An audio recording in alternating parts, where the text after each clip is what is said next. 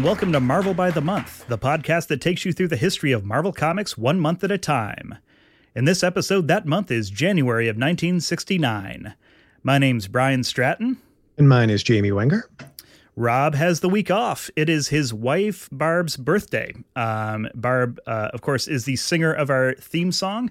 Uh, so, from all of us at Marvel by the Month, happy birthday! Uh, good job, Rob, uh, on having your priorities in order uh, for at least one week in a row. Uh, but uh, yeah, Jamie, you are here to do your duty as our second and a half host. Yeah, I'm pretty excited. I yeah. uh, did a lot of research. I listened to a lot of music that I wouldn't otherwise have maybe indulged in, and uh, you know, listened to the White Album about six times. So, yep. feeling, feeling pretty prepped. Excellent. You're you're ready to fill Rob's enormous shoes then. Um, yeah. Uh, well, uh, you know, I, I, I, hope you're ready. I hope you're prepared. Um, we got a lot. You got a lot of responsibility on your shoulders here. Um, uh, you're going to have your work cut out for you because you know just between you and me, uh, one of our guests this week is is just a notorious hard ass. uh, he is uh, is one half of the uh, Jordan Jesse Go podcast on the Maximum Fun Network, uh, which is one of the first and best podcasts of all time. Uh, he's also a comedy writer whose work you have seen most recently in Disney Plus's outstanding Earth to Ned. Jordan Morris, welcome back to Marvel by the Month. Hi, hey. it's great to be back. And I should mention that the hard ass reputation is about my physique, not about uh, my disposition. yes. I'm actually very nice, but I am jacked. yes, I, you look absolutely phenomenal. Now, uh, COVID times are starting to get behind us. You are back to the swimming routine. Uh, yeah, no, I do. I do swim, and maybe that's that's the reason for my famously firm buns. uh, yeah, I have a public pool that I make it out to a couple of times a week, and it's uh, it's a, it's a real thrill. Shout out to the Verdugo Aquatic Facility. If you're ever in Burbank and looking for a place to swim, you can do no better than the Verdugo Aquatic Facility. Excellent. We'll see if we can sign them on as a sponsor. Um, uh, but uh, wait, we have it not like Jordan is not enough uh, to make this episode absolutely fantastic. Uh, but we have a second guest joining us as well. Uh, he is the creator of the Delilah Dirk series of graphic novels, the Eisner nominated short story Old Oak Trees. Tony Cliff, we are so glad to have you on the show this week. Ah, well, hello. Thank you very much for having me. It is a pleasure to join you. Also a hard, also a hard ass, but not known for it. you guys are smiling way too much to be uh, convincingly hard asses. So um, I, I, I, think I've been misinformed. Soft as asses. Just marshmallowy, pillowy, pillowy, goose down, baby duck asses. We're off to a great start. Um, so uh, guys, the reason that you are both here this week uh, is because you have something that is being solicited in previews right now for pre orders at local comic shops across this great nation. Uh, Jordan, in 2018, you created a scripted sci fi comedy podcast, Bubble, uh, which you and Tony and, and uh, your co writer, Sarah Morgan, have adapted. Uh, into a graphic novel. Um, so hopefully our listeners are already familiar with Bubble, but if not, uh, can you uh, tell us a little bit about it? Uh, I can. It is a uh, it is a, satirical sci-fi comedy. It takes place in kind of a, a near future where everybody kind of lives in these dome cities, kind of like Logan's Run, and um, each city is kind of themed. So if you want to live with the hipsters, you go and live with the hipsters, and if you want to live with the suburbanites, you go and live with the suburbanites. Um, and everybody's kind of part of this life or death gig economy, and uh, there's all sorts of these uh, aliens and monsters outside the bubbles, and they're trying to get in in. So, uh, you know, the gig economy workers have to download a little app and uh, get paid a pittance to kill them. Uh, yeah, it's it's it's got a lot of uh, uh, uh, monsters and robots and gore and sex jokes and uh, yeah, it's it was just a ton of fun to do. I'm I'm a lifelong comics guy, so like getting getting getting to make it with a bunch of comics pros was was a blast. Yeah, yeah, and and so how did you and Tony wind up uh, getting connected? Uh, so yeah, so via the publisher, our mm-hmm. publisher, uh, First Second, uh, the uh, the great editor Callista Brill over there was the first one to kind of, uh, uh, you know, float the idea that perhaps Bubble should be a graphic novel, and um, yeah, I mean, uh, you know, and we had, you know, a a four minute conversation where she asked who I think should draw it, and I said I think Tony Cliff should draw it. I'm a big Delilah Dirk fan, and then uh, uh, two days two days later she said uh, he'd do it. So yeah, it was a very it was a short, uh, efficient process. Uh, and Callista, Callista was also my editor on uh, for Delilah Dirk, and I've been working with her for a, a decade now. Oh. So it was all just like uh, crystal prisms aligning. I don't know. That's outstanding. Uh, and th- so the podcast is fantastic. So um, I'm really, really looking forward uh, to the graphic novel. Um, like I said, it's being solicited right now in the May edition of Previews, uh, which is what your local comic shop uh, uses to order all of their books that are coming out in the next couple months. Um, so uh, do not wait. Uh, contact them today. Put in your pre-order for this. You're not going to regret it. I absolutely promise. Um, it's going to be fantastic. Um, and and also I couldn't help but notice that uh, the Adventure Zone Volume Four uh, by last week's guest uh, Clint McElroy uh, and his kids uh, and Carey Pietsch uh, is being solicited on the very same page by the same publisher for the same release date. How did that work out? Uh, yeah, I can't I mean, think I of think... anything they have in common. Random chance, just a roll of the die. Um, no, yeah, for a second die, they yes. also yes, the, yes, a roll of the twenty sided die. Um, ooh boy, I am running out of Dungeons and Dragons references, so uh, that's we okay. We can move on from those. Let's not uh, charisma, gelatinous cube. Help me. Um, we rolled yes. the same on initiative, so yes, there you go. Terrific. Uh, well, let's get back safely to comics because. Uh, I get out of my depth real quickly on the D and D stuff too. Uh, Jordan, I know from listening to JJ Go that you are a longtime comics fan. Um, what was uh, your entry point into comics, and what did you grow up reading? Uh, yeah, I mean, you know, so comics for me started as just like something my mom would buy for me at the grocery store to make sure that I was quiet in the grocery store. um, so, you know, it was the 80s. So there was a bunch of like, you know, Spider Man fighting clones and, um, you know, the Jim Lee X Men. And uh, I even remember buying a lot of like, maybe this was when I was a little bit older, but a lot of like Street Fighter and Mortal Kombat comics. Um, and uh, yeah, definitely, I loved those tie-ins. I think Marvel, Marvel did the Marvel did the the Street Fighter ones at least, and uh, yeah, and then also like you know I've been kind of thinking about this because we've been talking about it in interviews, and I guess like Mad magazine. I guess I read a ton of Mad and those kind of like satirical comics where you know. Um, God, I'm trying to remember what they called Full House, but I will always remember that they called Stephanie from Full House Step on Me Ah, and uh, to me bit. at the time, biting uh, satire. Uh, yeah, I was, I was, I was pretty floored by that. So yeah, I was thinking about those kind of old, you know, funny comics and how like packed with jokes those pages are, and mm-hmm. uh, and yeah, that definitely like caught my attention. And then, yeah, when I, uh, you know, when I got into high school, I, I read your Watchmen's and Ghost Worlds and, uh, uh you know, all those, uh, your Dark Knight's Returns and uh, kind of all those uh, comics that a, a, a, grimy punk teen would be into. And yep. yeah, it's just kind of kept going. I think I took a little break in college, but then, um, yeah, kind of got back into it through some like really cool X Men stuff that was going on at the time. So, mm-hmm. uh, yeah, I've uh, apart from some little breaks, been reading comics, uh, you know, for as long as I could read stuff. Yeah, yeah. Uh, it's funny you mentioned Mad Magazine. I think like that was also one of my entry points into comics. Uh, I have distinct memories of getting turned on to it like one summer just before I started going to. Um, the the Baptist summer camp that I got sent to that year, um, and like bringing an like issue, a hoot. yeah, well, br- bringing an issue with me, and then just like looking back now, uh, realizing how absolutely lucky I was that uh, no one caught me with it because I don't think that would have gone over super well. Um, I'm sure Mad Magazine is one of the main things that gets confiscated at a Baptist summer camp. I think you're probably right. Yes. They probably just have drawers and drawers of, of Mads. Opening at least at the time they did. Yeah. Yeah. Yeah. They probably got a complete set. Uh, they don't know what they're sitting on there. Yeah, maybe. Yeah. Uh, Tony, same question for you. Uh, what was the secret origin of your comics fandom?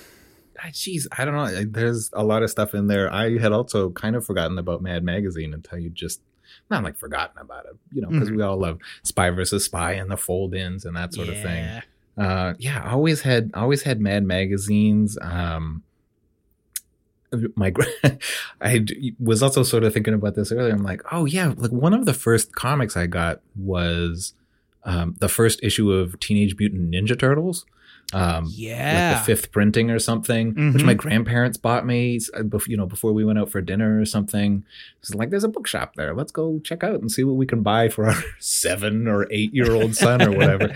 yeah, the first Ninja Turtles, and I mean, for your listeners who may not know, um, the original Ninja Turtles started off a lot less family friendly than um, than they are now.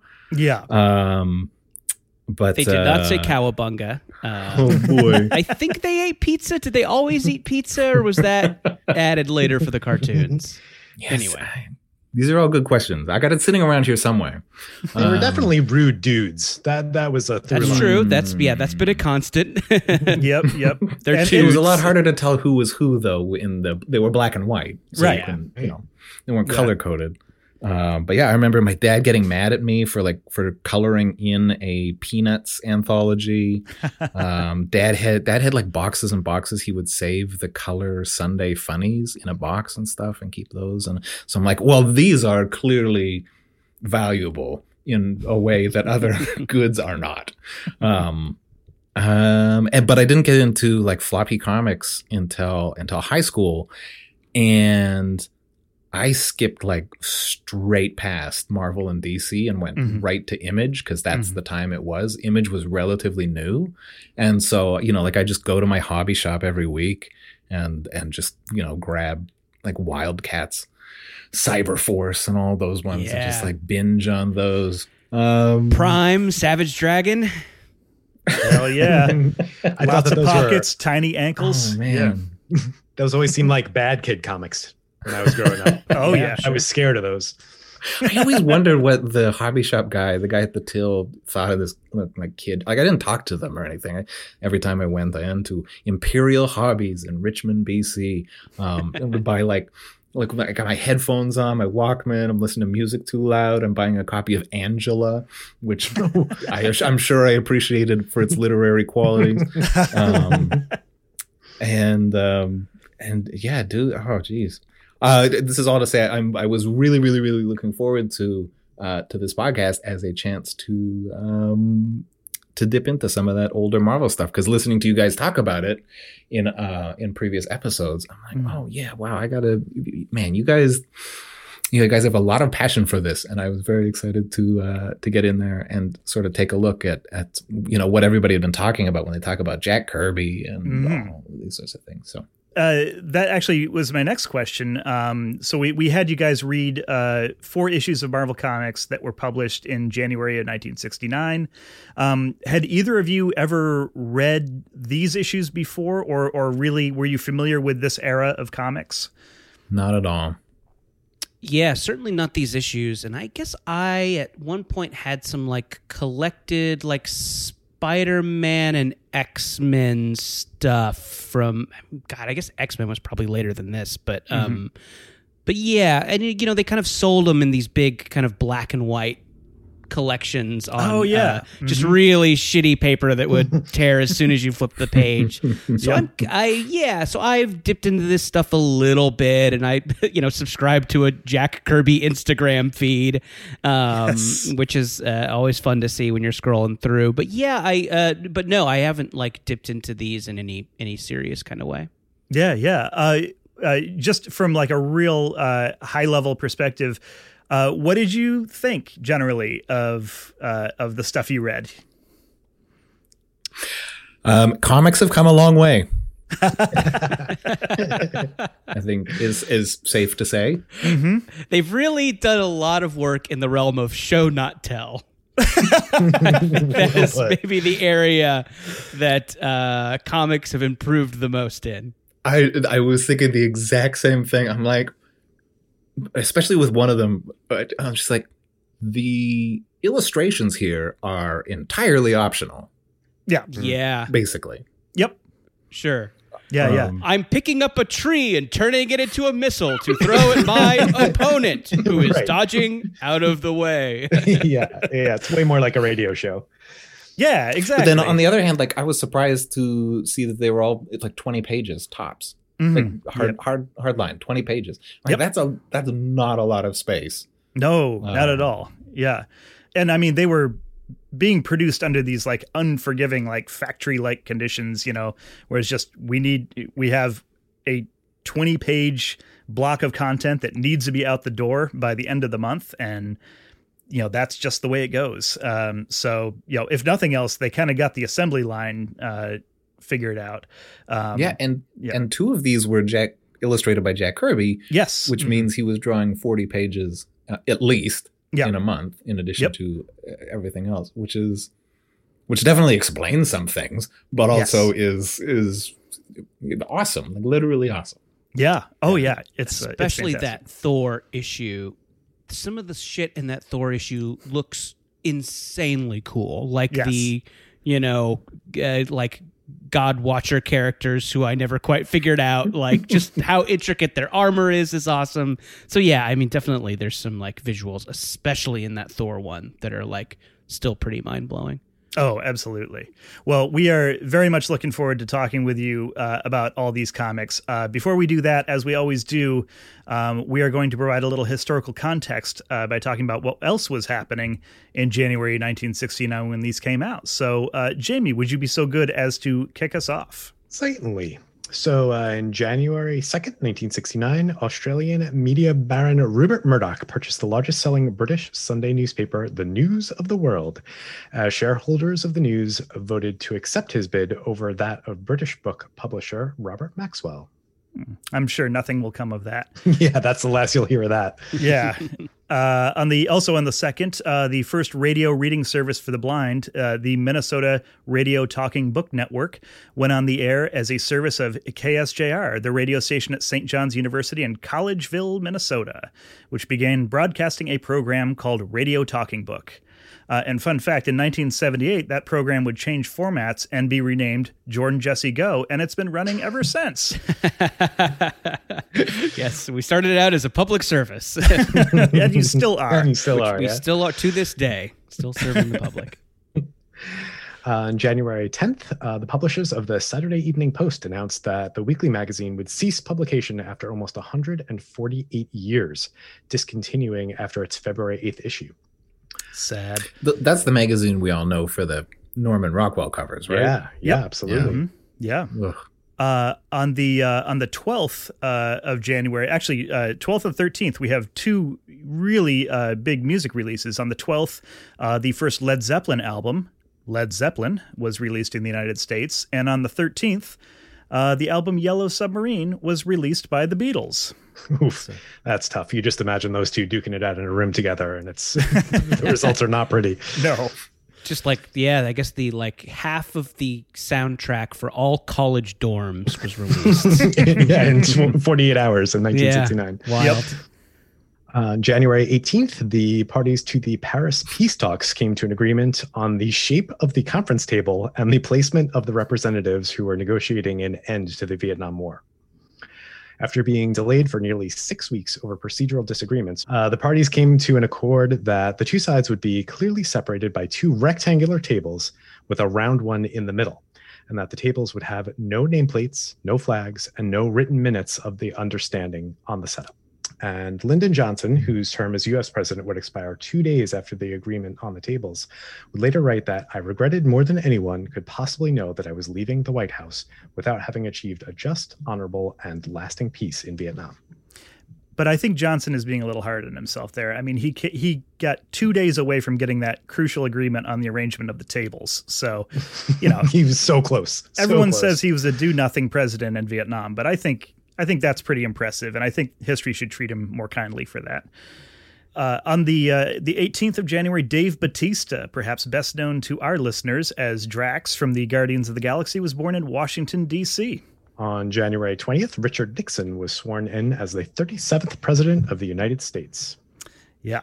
No comment. Uh, on the 22nd, uh, an assassination attempt was carried out on Leonid Brezhnev by deserter Viktor Ilyin during a motorcade in Moscow for four recently returned cosmonauts.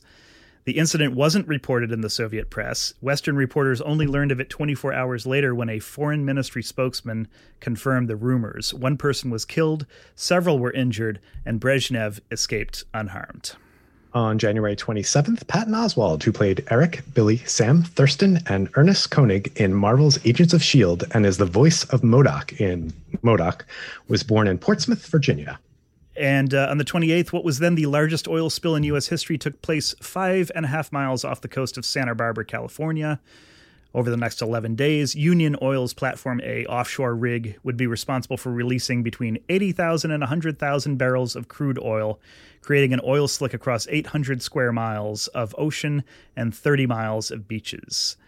Uh, the incident would inspire Wisconsin Senator Gaylord Nelson to organize the first Earth Day in 1970, which solved that problem completely.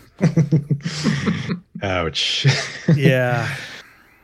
Uh, this one goes out to our dearest Rob, wherever he may be. On January 30th, the Beatles gave their last ever public performance in what is now called the Rooftop Concert, setting up their instruments on the roof of the London building that served as the corporate headquarters for their recording company, Apple Corps.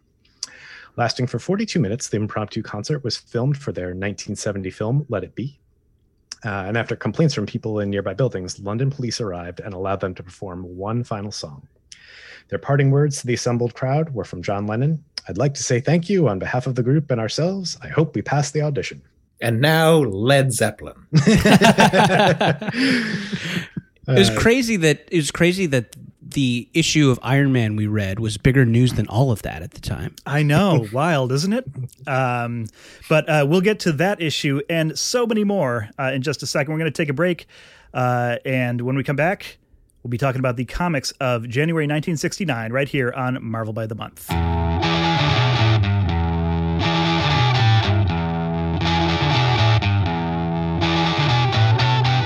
I have some incredibly disturbing news for all of you.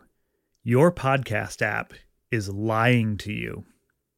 It's telling you that this episode is only about an hour long, but it's not. There's a secret podcast feed that has a version of this episode that's got a bunch of bonus content in it. And if you're hearing this, then you're not hearing it. If you want to experience all this amazing extra content from this episode, all you have to do is go to patreon.com slash marvel by the month and support us at the $4 a month level to hear the uncut version of this episode, plus a lot of other great stuff, like our Omnibus Companion episodes, where we talk about all of the other issues that Marvel released each month, as well as subscriber exclusive bonus episodes.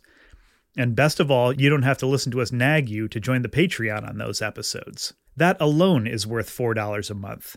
Each and every week, Patreon subscribers get more than an hour of content that you can't hear anywhere else. Plus, you're the first to know about upcoming announcements and events. So sign up at patreon.com slash marvel by the month to instantly get access to all of our past, present, and future subscriber exclusive content.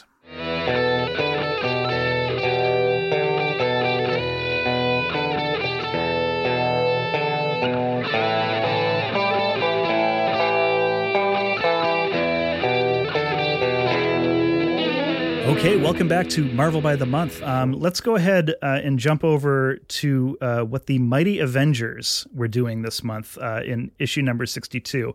Uh, just going to say, like, there's some stuff in here that we're just going to kind of glide on past because uh, it's not necessarily the kind of thing that you would uh, write into uh, an Avengers story these days, um, but it's I, I, will say it's just very much of its era. Um, but uh, it does have the first appearance of a character who has gone on to be a pretty major figure in the Marvel Cinematic Universe. So um, I think it's worth talking about, uh, if only for that reason. Um, so uh, this issue, uh, Avengers number 62, is called The Monarch and the Man Ape. Uh, it is written by Roy Thomas. The art is by John Buscema, inked by George Klein. So again, uh, a very quick summary of this one. Um, so in the the last issue, uh, the Avengers fought the frost giant Ymir, um, uh, and uh, so in this issue, uh, they're kind of stranded uh, where Ymir has frozen uh, a bunch of the landscape. Um, they hitch a ride with the Black Panther to nearby Wakanda. Um, where they're immediately attacked by Wakandan soldiers who are acting under the orders of the person who T'Challa has left in charge of Wakanda, uh, M'Baku. Uh, and M'Baku uh, insists that his men were uh, acting under a misunderstanding of his orders, um, but uh, he's acting all sorts of sinister. Um, he winds up drugging the Avengers uh, during the celebration dinner uh, that he hosts that night um, so that he can challenge T'Challa for the right to rule Wakanda. And M'Baku has uh, taken on the forbidden mantle of the man ape. Uh, he's wearing a white gorilla skin um, and using superhuman strength to battle the panther. Um, so um, this is the uh, the character that Winston Duke plays uh, in the Black Panther movie. Um, and uh, after getting the upper hand, M'Baku uh, ties the helpless T'Challa under a panther statue. He tries to topple it over onto him, but it crumbles and crushes M'Baku instead. Um, so that uh, is the birth and apparently death of M'Baku. Uh, uh, very quick, one and done. Uh, I will say, uh, you know, he dies here, but but he gets better. So uh, we haven't seen the last of him. yeah. yeah.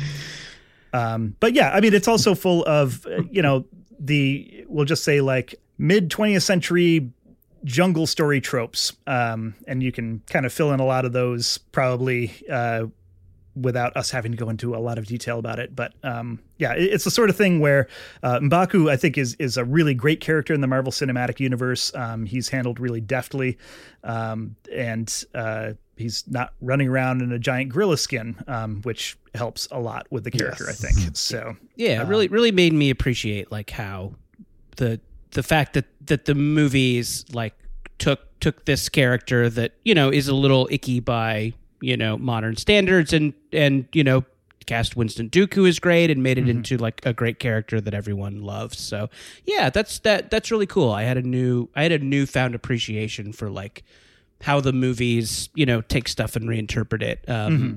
Yeah, I thought that I I just thought it was really cool. Yeah, I I think that's actually a really good point. Like um, the way the MCU has done a really good job of taking things that usually usually just kind of dumb in the comics, right? Like it, it, like this doesn't seem like this should work on a screen.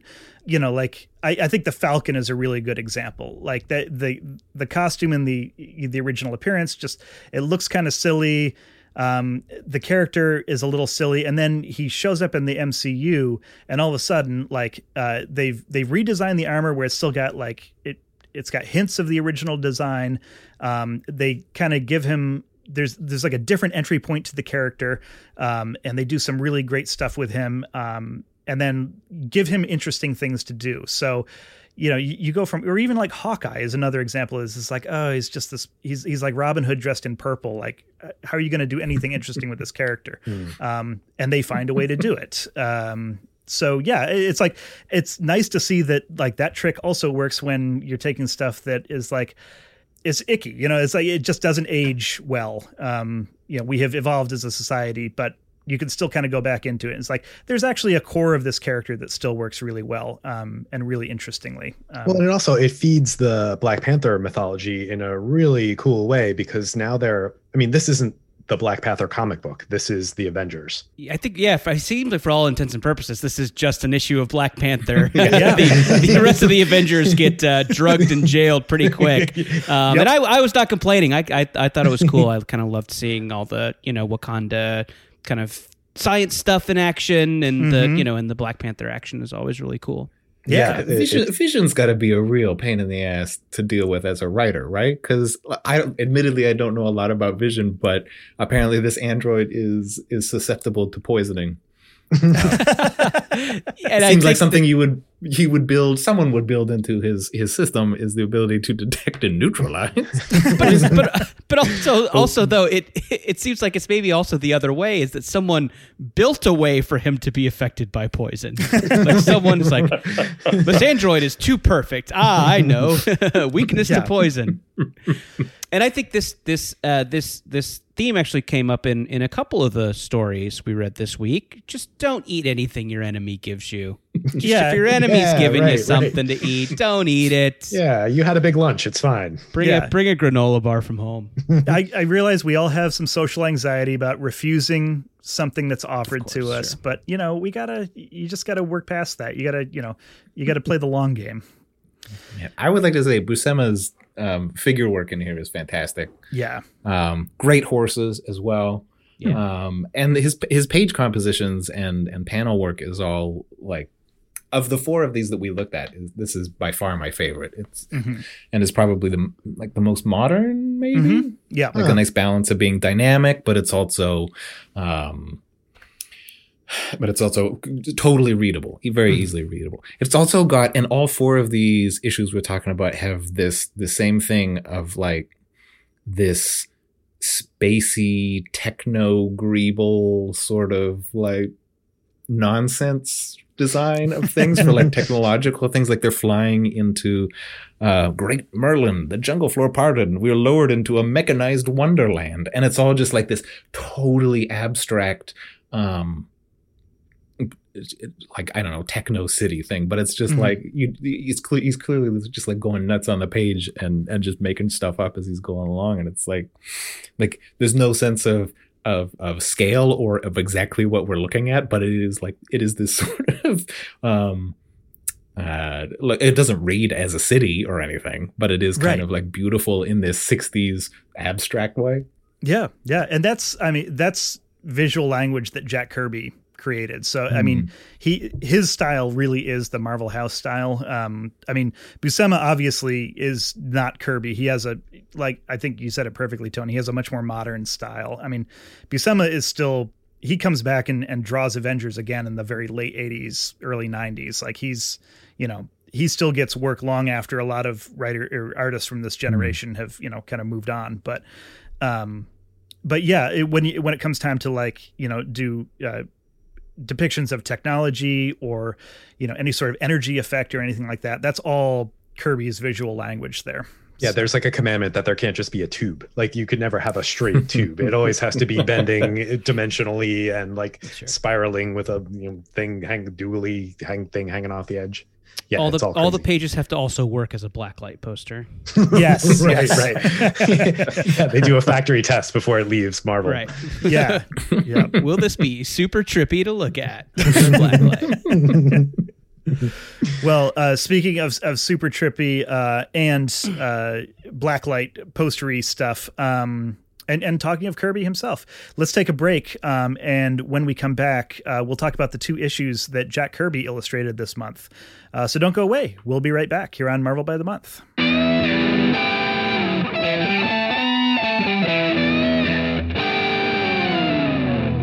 Okay, welcome back to Marvel by the Month. Uh, we're going to talk about Kirby. So, um, Tony and and uh, Jordan, uh, I'm not sure if we mentioned this earlier, but uh, kind of the theme of the season that we're on right now with the podcast is this is Jack Kirby's last two years at Marvel Comics. Um, he is about to jump ship to DC Comics, um, where he's going to create um, some incredibly spacey, trippy stuff with his his fourth world, um, the New Gods stuff. He's going to create Darkseid and and a whole bunch of other things. Um, no one really knows that yet, and Kirby hasn't actually committed to doing it yet. Um, but there's definitely a sense where he's he's kind of feeling discontent uh, at Marvel, especially with like the share of credit that he's getting um, for for creating a lot of the Marvel Age of Comics.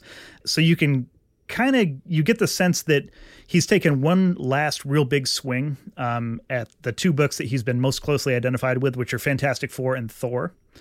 So uh, let's go ahead and, and jump into Fantastic Four number 85. Um, so the story is called Within This Tortured Land. Uh, it is by Stan Lee and Jack Kirby, uh, with inks by Joe Sinnott.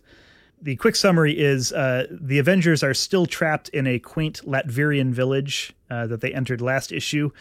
Uh, they are uh, prisoners of Doctor Doom. Uh, it is still very much reminiscent of The Prisoner, um, which had just started airing a month or two before Jack Kirby had started working on this issue.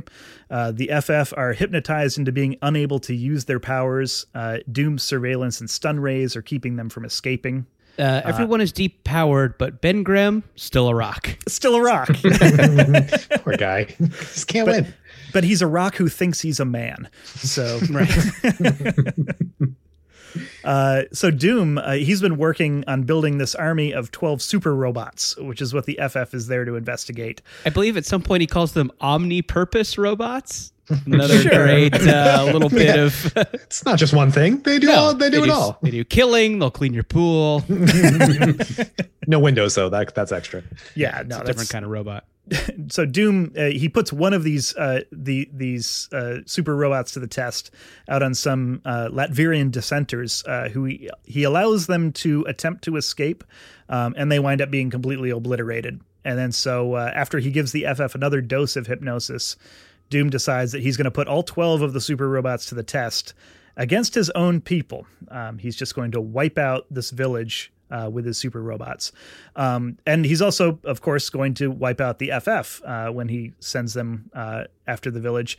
Uh, so he's going to kill every single bird with 12 stones. Um, and then there's also a subplot in there uh, where, like, meanwhile, back in the United States, uh, Sue Richards, the invisible girl, um, is going on this bizarre home buying trip with the world's weirdest realtor, um, which just was that a yeah? Yeah, what this, was that was that a flashback? What were what were we supposed like to be a dream there? So no, weird. this is great. This is this is the story of this issue. Is the Fantastic Four go for a suspicious meal, and Sue goes house shopping.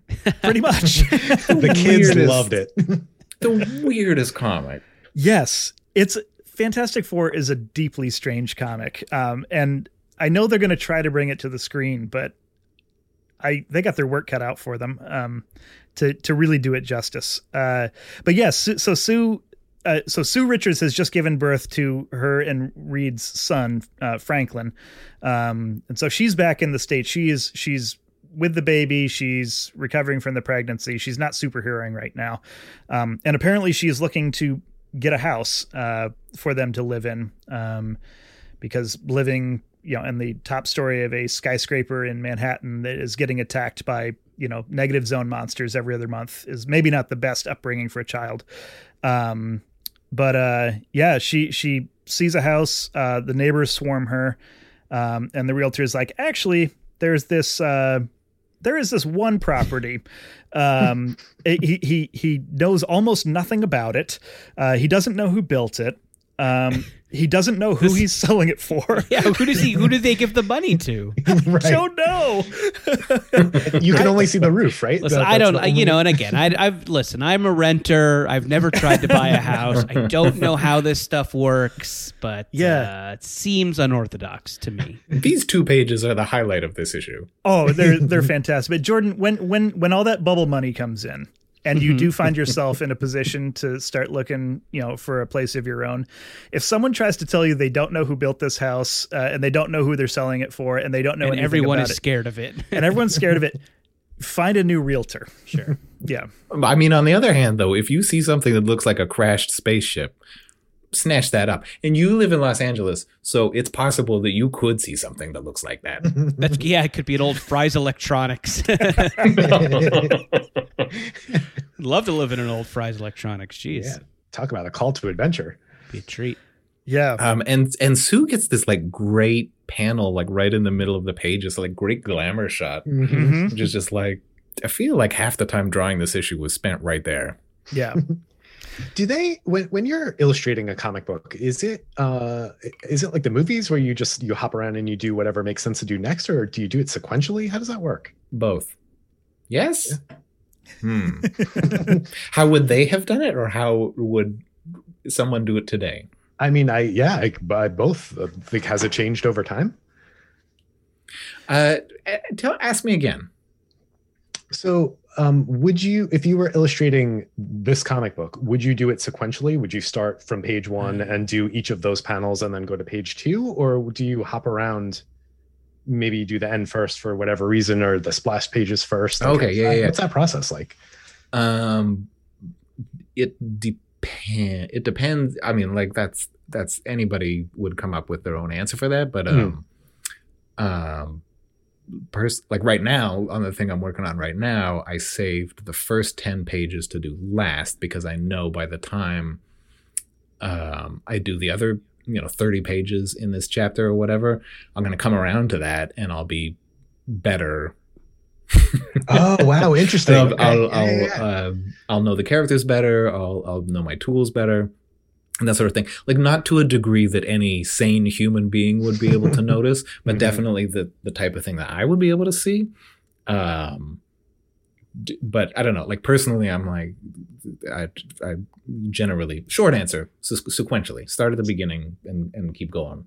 Um, because it's just it's a long process. So you know, Yeah, I just Uh, because you would think you would see like sort of a, a fall off in quality or detail as an issue went on, if, if that was like, you know, you're, you're Mm. running up into deadlines, and you know, I- I just wonder if the average like panel count per page is higher in the beginning versus the end, like on average or something like that. Oh yeah, see, you should talk to somebody with a deadline. They would definitely have different. I like your style. answers to. it. And I'm uh, thinking about like Bubble was pretty much from we started at the start and you know went to the end, but then I knew how many pages I could do a day and how base you know roughly Mm. and and how long it would take so you could you can say at the beginning okay i'll be able to give you roughs at this point and then uh, finished art at this point et cetera et cetera et cetera so Mhm. so more or less sequentially Yeah, I mean, I think I, you know, I, you know, we kind of gave Tony's pages a once over, uh, and for the most part, it was sequential, maybe with a few exceptions. So Yeah, I Um, mean there was there were a few revision passes and stuff, but anyway, whatever. Yeah. Yeah. The uh, the method that that Kirby and Lee were working with uh, at, at this point is it's really it's pretty bizarre. I don't think anyone works like this anymore. But so you know, Stan Stan is credited as the writer of, of the comic, but what that really meant is that at some point he and Jack probably had a conversation or Stan may have given him a paragraph of a plot description for what happens in the entire issue which Kirby then took and broke it down into panel layouts. Like he he, he determined the pacing of the the story, um, you know, page by page, panel by panel. Um, did all the pencils, and then sent the penciled pages to Stan, who would then take a look at it. Occasionally, he would have changes to make, which meant that Jack would have to go back and redraw some pages uh, and not get paid for the pages that he had to redraw. Um, but then Stan would do all the dialogue from what Jack's penciled pages were, and then those pages would get sent to Joe Sinnott, who was the inker, and he'd ink the finished uh, pages. So, um, so that was the Marvel method. Uh, and sounds um, like a good way to work. Yeah, it, it, I mean it's an it, it's a fast way to work um, when you've only got you know one or two guys writing every comic book that you're publishing um, in the entire line. Uh, but it did lead to a lot of hard feelings with Kirby feeling like he never got credit for writing the story um, as much because you know he felt like he would you know he would add characters and he would you know break down the pacing and and even introduce plot elements that were never part of the initial conversation like famously, he created the Silver Surfer out of whole cloth. Like that just showed up in the issue that he handed off to Stan. Um, so that's where some of Kirby's hard feelings are coming in here. Yeah, he's like writing it in pictures. Like just Yeah. just because you're not using words doesn't mean you're not conceiving uh, of concepts. Mhm. If he's if he's starting to feel burned out on some stuff, you can you can definitely see it in a few panels. Like this is one where Doctor Doom is r- sort of going down in his chair, like receding into a hole in the floor, and he, just, he just looks like the most whack a mole sort of like dummy. It's the funniest. He's got like bugged out eyes. Yeah, where is this? Yeah. Um, I'm looking at it that's too. it is really weird. goofy. Yes, uh, uh, page six. he looks Yeah, like he's in a sleeping bag. Well, because I think he felt like he paid for it on the page before, because that page is crazy. That like weird donut command center thing. Yeah, with that techno greeble like Yeah. Yeah. gobble- gobbledygook, which is yeah, just bonkers. Yep. It uh I I will say that I um the panel so also a part of this a lot happens in this. They really Yes. milk the 20 pages. Like a lot happens, but nothing happens. Yeah, that's a good point. Uh Doom is getting his portrait made and there is the Yeah. first the first panel where you see Doom sitting for his portrait uh, and the idea is that he's going to do it without his mask, and Mm-hmm. he's like holding up a hand mirror, so you never see him without his mask in the issue, but he's like holding up a hand mirror. That is is one of the most gorgeous and funniest panels of a comic, you know. Period. Yes. It's it's great. It's just like how how lush Doom's palace is is really funny. Um, Oh yeah, I- it's a full panel, pa- full page panel. Yep. it's it's pretty Oh, man. terrific. Um, and did they? I this seemed really familiar to me. Did they? Did they do Doom gets his portrait made? Have they done that recently? Because this was such a deja vu to me. It feels like a thing that must happen a lot. I mean, if if I was Doctor Doom, I'd be having my portrait painted pretty regularly. But Man, I can't little- think of a a little- recent example. But Yeah, I feel like it did come up recently. Um, I feel like the run by the guy who wrote *Halt and Catch Fire*. I, I, I think I think there might be something even that recent where it's uh it's in there. it's uh it's an amazing page uh and also he's he's not wearing the armor if you didn't if he wasn't referring to himself as doom which is also one of my favorite character traits like you know speaking in the third person uh but he's not wearing the armor he's i mean he's wearing like this ermine robe uh some amazing shoes um and and and this Great this crazy crown. crazy kirby crown yep yep it's uh and yeah just a, a big science fiction scepter so yeah it- and it's and from from an artist perspective, um, he is just the what we would call an awful client. He's just the worst client. Yeah. He's like, paint my face, and then when the guy when the guy's like, you're gonna like this painting of your face, he's like, how could I possibly like any painting of my face? it's like, oh, what a Yeah, Yeah. Victor, And you're then kind he- of all over the map on this one. Yeah, and then, and then he punches the painter, um, who, who's also a, like a little old Santa Claus looking man. So You got to learn how to give a note. You say a couple of nice things first, and then the criticism. exactly, Right, right. Two Don't compliments. lead with the criticism. yeah. I mean, it's the artist's fault. He should have wrote revisions into his contract. No, there you go. Yeah. Before we go, I do have to call out this one shot of this like Latverian Disney Fantasyland type locale. It's just this one panel that looks like it was colored completely arbitrary, where every different plane has a different color on it. Like when we get um when we prep pages, uh, there's a stage called flatting where you just sort of fill everything in with arbitrary colors just so it's easier to digitally paint and that kind of looks like what this is. And it's like oh boy you guys like in one spot the, the the the surface of the sidewalk is white and then the next one it's mustard yellow and stuff and it's just everybody's wearing gonzo colors. Also everybody who lives in latveria is like some shady dude wearing a hat and a trench coat Or dressed like uh, a World War One Kaiser. There's a couple of those. uh, riding on bicycle yeah, the Latverian fashion is uh, is is unique. yeah. Well, you know, they're kind of cut off from the world. They have to, you know, improvise their own thing. Um, and the fantastic four are like just like we're trapped here well dang we better go eat at that diner yeah. yeah, they're pretty calm about the whole thing. Who is the? F- who, I guess I I guess I didn't know that the female member of the Fantastic Four wasn't right. Sue Storm. Who was it? Right. So it, Sue Storm is typically the fourth member, um, but because she's on maternity leave right now, this is uh, Johnny Storm's girlfriend, Crystal, uh, who is of the Inhumans. Um, so she has like Oh, elemental right, powers. Right. So, right. Sure. Yep. Okay. and her um, silhouette her silhouette's got this like great like perfect horseshoe shape around her hair and stuff Yes. Yeah. What are the black things in her hair supposed to be I have no idea.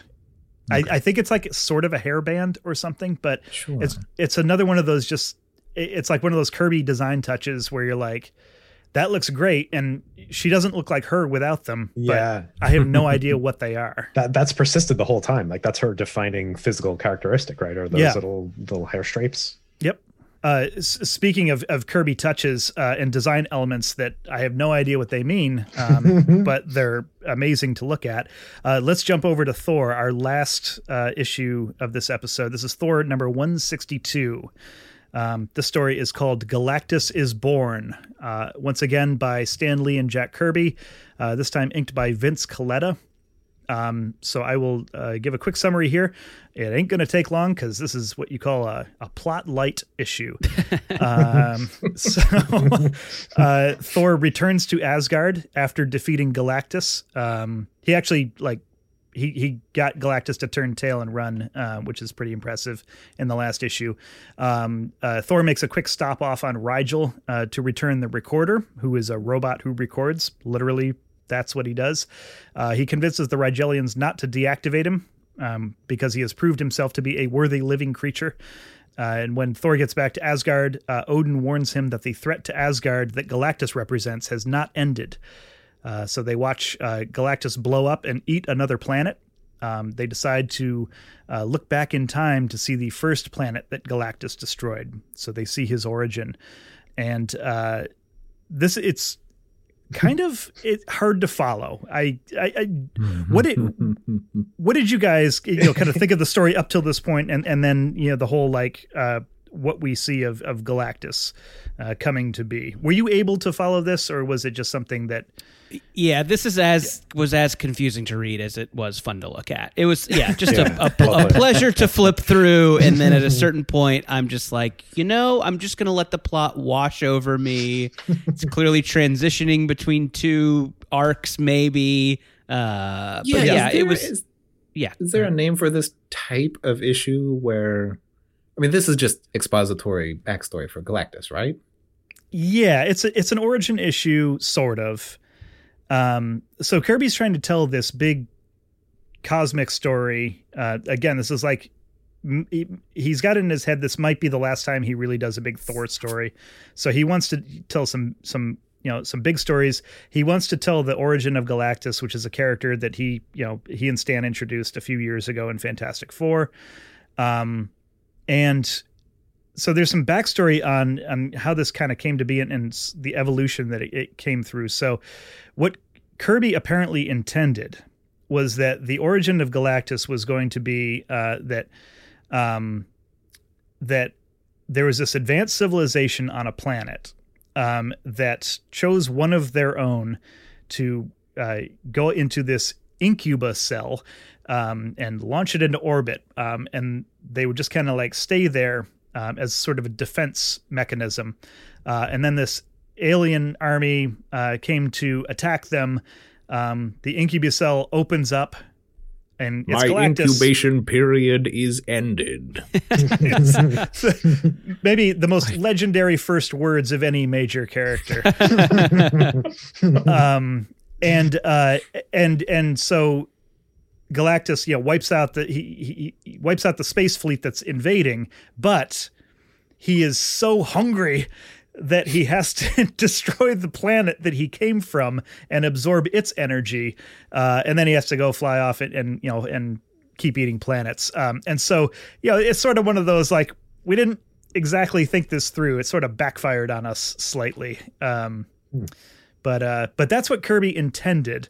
Uh, and then apparently there were a lot of editorial notes on this issue and a lot of redrawing things and Stan trying to write around some stuff that didn't quite work. But yeah, wow. there you go. There's your your Galactus My origin period is ended. it's just in combo with this panel of drawing of Galactus just with his arms wide, just so good. I'm just gonna say that every time I wake up, I'll just give a little stretch, open the blinds. My incubation period has ended. Yeah. Um, so, oh, uh, so Jordan, you mentioned uh, earlier uh, that you know this is something we just sort of let the plot wash over you, and that it was as hard to follow as it was fun to look at. Um, what were some of the the big visuals uh, in this one that uh, that really jumped out at you? and keep in mind, there's a specific name for the best one.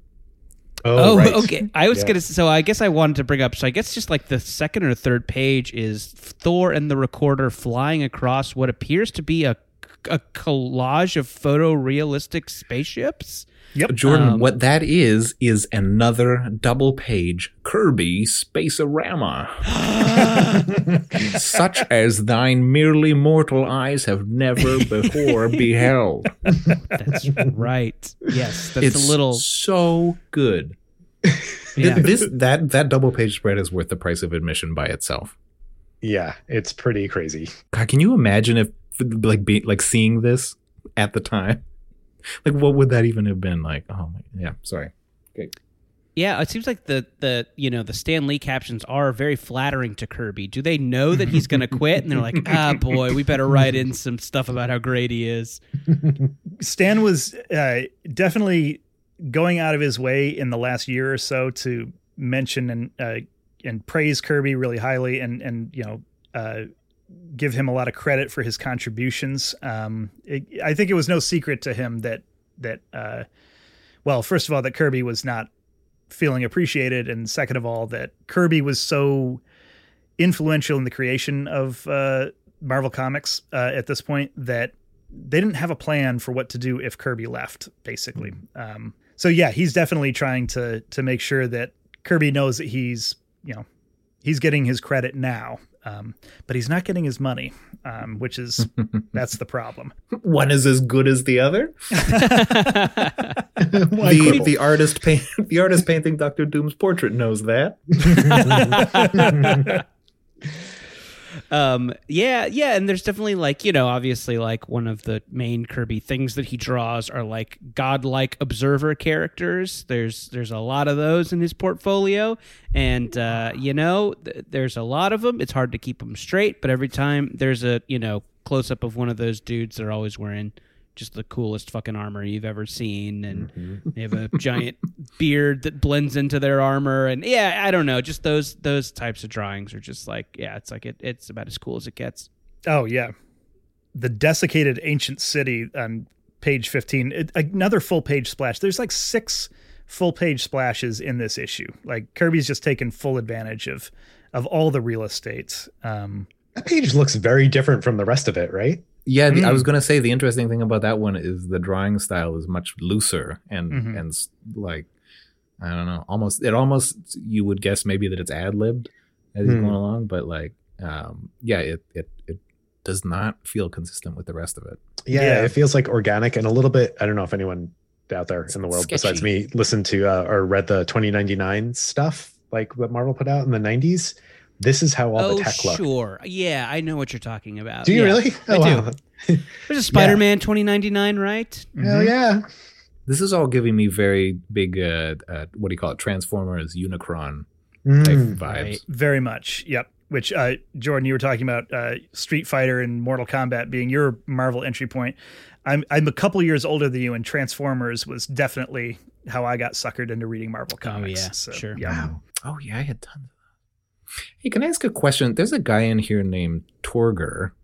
Is that supposed to be a likeness of somebody? Because it really looks like it is trying to be. Torgr. Which yeah, he's the guy in the sort of like blue robes with the, the, the Rigel guy. Oh yeah, with the pointy hood. Yeah. Oh oh, sorry. Hmm. Yeah, his like face is a little like more detailed than the other ones.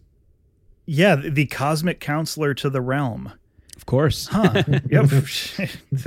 you know, from all the Thor movies. Um, I honestly, I, you know, now that like now that you point him out, he does seem to be someone specific, but I I can't place him. Um, also, I don't know that this character ever shows up again. You know, Kirby's also he, he's he's legendary for just introducing these incredibly distinctive looking characters and then they just never pop Yet up another again. classic Kirby mystery caricature. Where did they come from? Where did they go? no one knows. True believers. yeah, so so we've we've sort of seen how Galactus got his start here, um, and then uh, at the very end of the issue, uh, we find out that there's trouble brewing on Earth, uh, and so um, Thor he he's like, all right, well, that's where I'm headed next. Um, and so we'll find out what that's all about next issue, True Believer.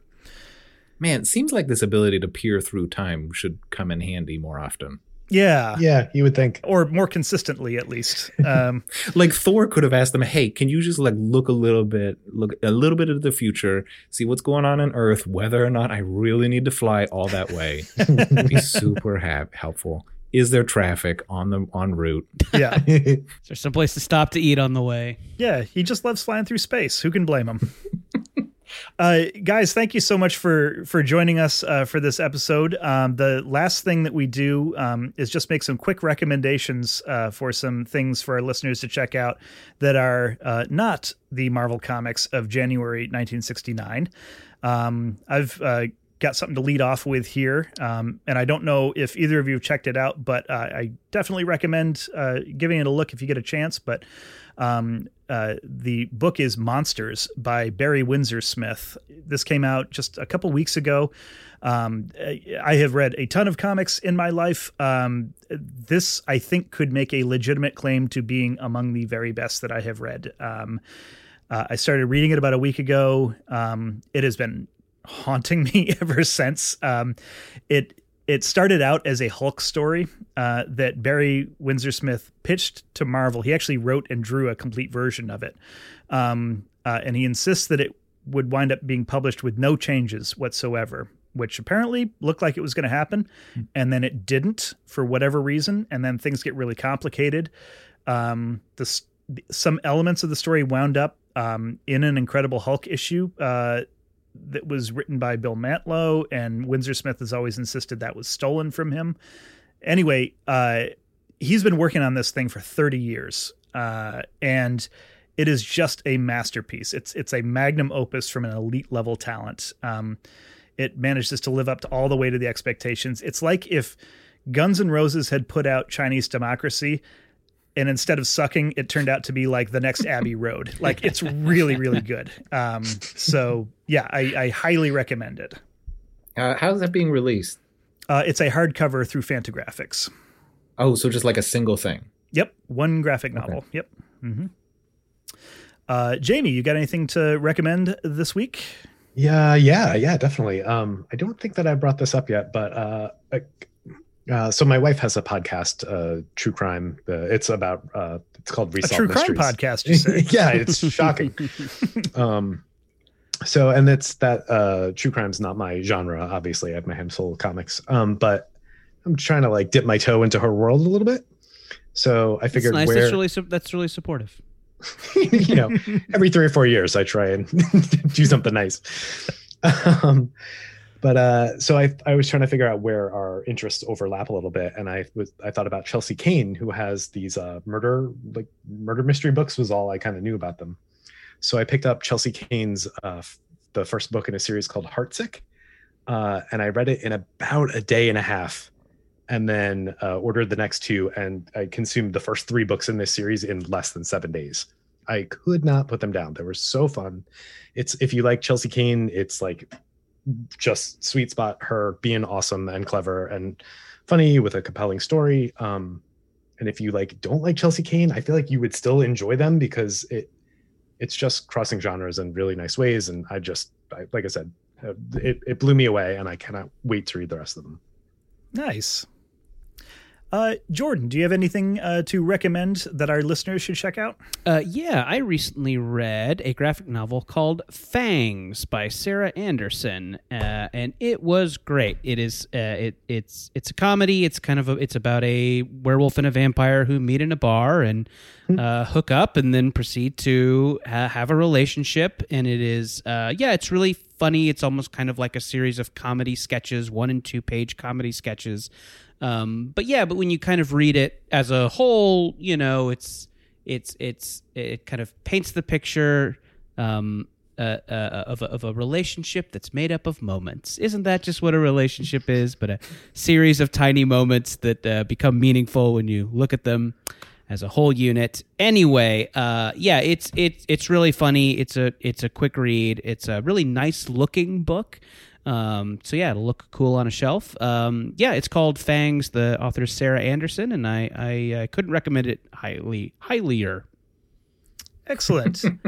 More uh, highly is probably what I should have said. But eh, you know, Stan Lee would have said highlier. Highlier, yeah, exactly. true believers. Yeah, yeah. You, are a you're a writer. You got to make the language your own. You got to put true. your own stamp on it. Yeah, I think at um, some point during that Fantastic Four, they say uh, when they're like depowering the Fantastic Four, they say they're becoming more depowered.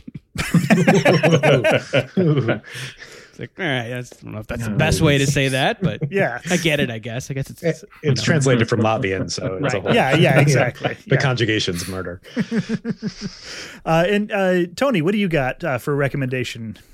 Who you know, you're springing this on me. I'm gonna su- I'm gonna suggest a little bit, um, yeah, you know, a little bit out of order here.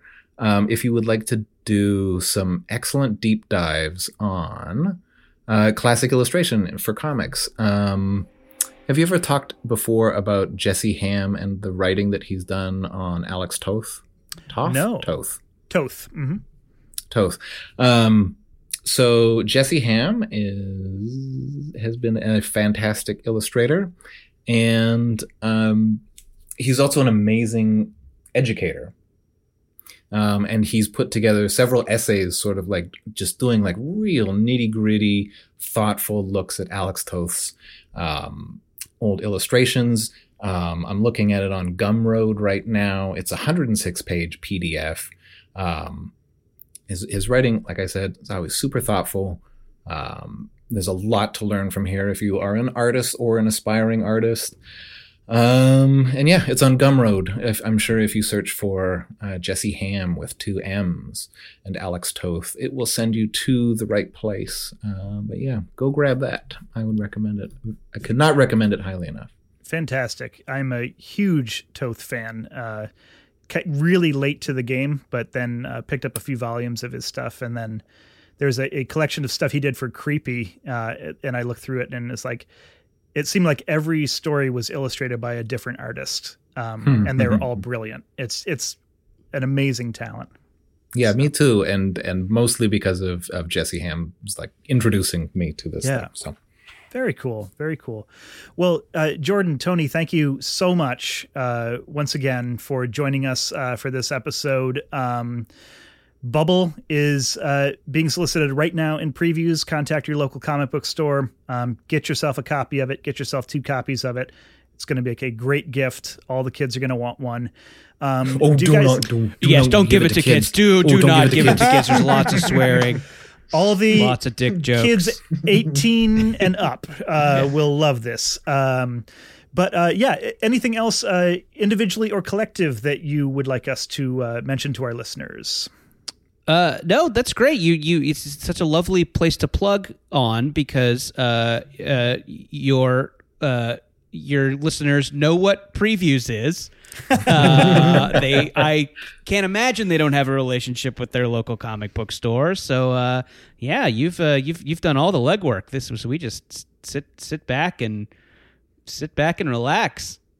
Also worth mentioning, if you are a listener and you don't feel like you know dropping the money on a brand new graphic novel, um, ask your library to bring it in. Yes, um, mm-hmm. this is also beneficial to us. I, yeah. I mean, it's beneficial to us. It's beneficial to you. It's beneficial to the library, to your community, who can discover Bubble while they're browsing the stacks. Yeah, absolutely. And and if you're on the fence about it, seriously, just listen to the first episode of the podcast. It's brilliant. Um, I hope you got uh, Mike Mitchell's likeness rights uh, for the the graphic novel. Um, but uh, no, it, it's uh, it, it's such a fun story, and it goes in directions you would not expect. Um, and uh, I, I, thoroughly enjoyed it. Oh, thank you, thank you. Well, thank yeah, you very much. Yeah, we're excited about the book. Nothing could have been more fun. Yeah, and oh yeah, before before we go, we should uh, we should maybe shout out our great colorist uh, Natalie Riess while we're talking oh, about yes. the kind of trippy spacescapes of Kirby. Um, yeah, she really she really did a great job with the these kind of like psychedelic uh, blacklight poster type colors and all the alien worlds that make them look super cool. So uh, so yeah, I think if you're if you're if you're into these uh, wacky space scapes, you'll uh, you'll you'll love what Tony and Natalie did with some of those environments. They are really really cool. Fantastic. Yeah, Natalie also makes a um, traditional and web comic called Dungeon Critters, which is uh, similarly gorgeous. Um, check it out. Very cool. Well, uh, thanks, guys. Uh, and thanks also to our Patreon subscribers. Uh, they get access to extended cuts of our regular episodes, like this very episode. They also get full bonus episodes and our omnibus supplementary episodes that cover just about every Marvel comic put out every month. Um, it's a labor of love. We really like talking about comics. Um, uh, you can subscribe for the fantastic price of four bucks a month, patreon.com slash marvel by the month. We also are still collecting Apple Podcast reviews or reviews on any podcast service that lets you review a podcast. Um, you can get some free stuff in the mail if you send us a screenshot of your five star review to marvelbythemonth.gmail marvelbythemonth at gmail.com. Also, include your mailing address. Uh, that is a thing that I keep forgetting to tell people, but it's hard to put something in the mail if I don't know where I'm sending it. Uh, marvelbythemonth.com has links to our other social channels as well as our shop. And that's all for now. So, for Marvel by the Month, my name is Brian Stratton. I'm Jamie Wenger. Stay safe, stay healthy, and stay inside and read comics.